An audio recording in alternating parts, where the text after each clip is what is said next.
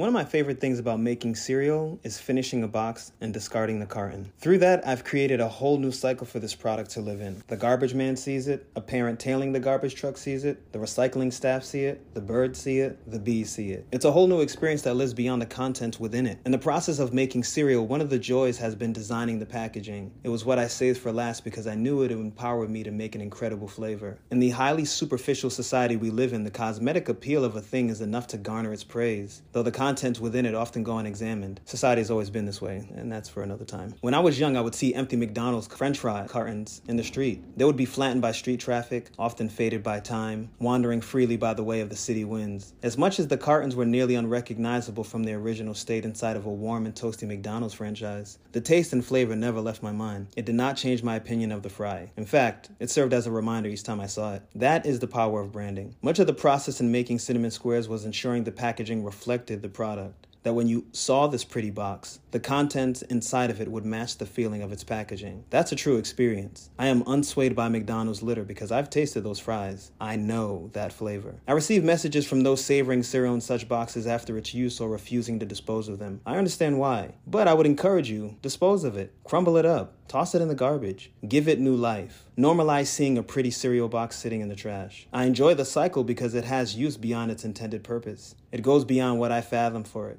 I hope to see more cereal in such cartons in the street. Reality is my preferred vein of branding.